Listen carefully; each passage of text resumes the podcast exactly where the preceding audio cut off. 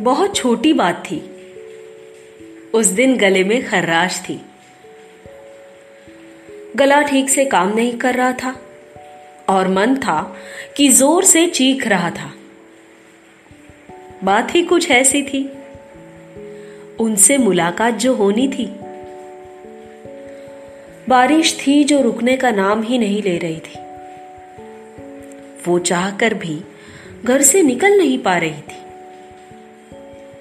बस कुछ ही दूर तो जाना था।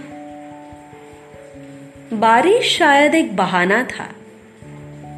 मकसद तो उन्हें बेचैन करना था।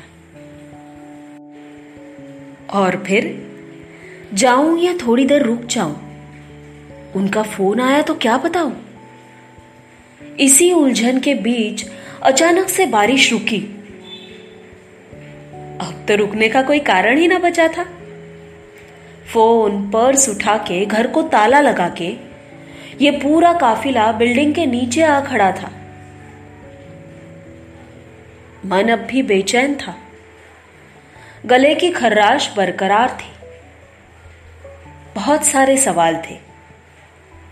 और वो जवाब सुनने के लिए अब तैयार थी।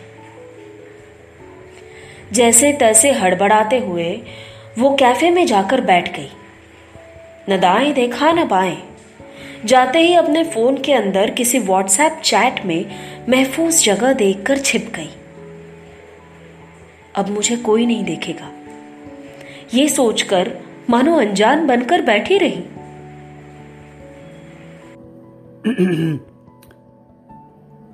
हाय।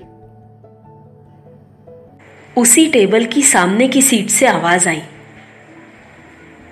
और वो आवाज़ सुनते ही, ये दौड़ती हुई अपने व्हाट्सएप चैट के उस महफूज कोने से निकलकर, उस टेबल की सामने वाली सीट की ओर देखने लगी। और वो पल वही थम गया। मानो बिन कहे ही, बहुत कुछ कह गया।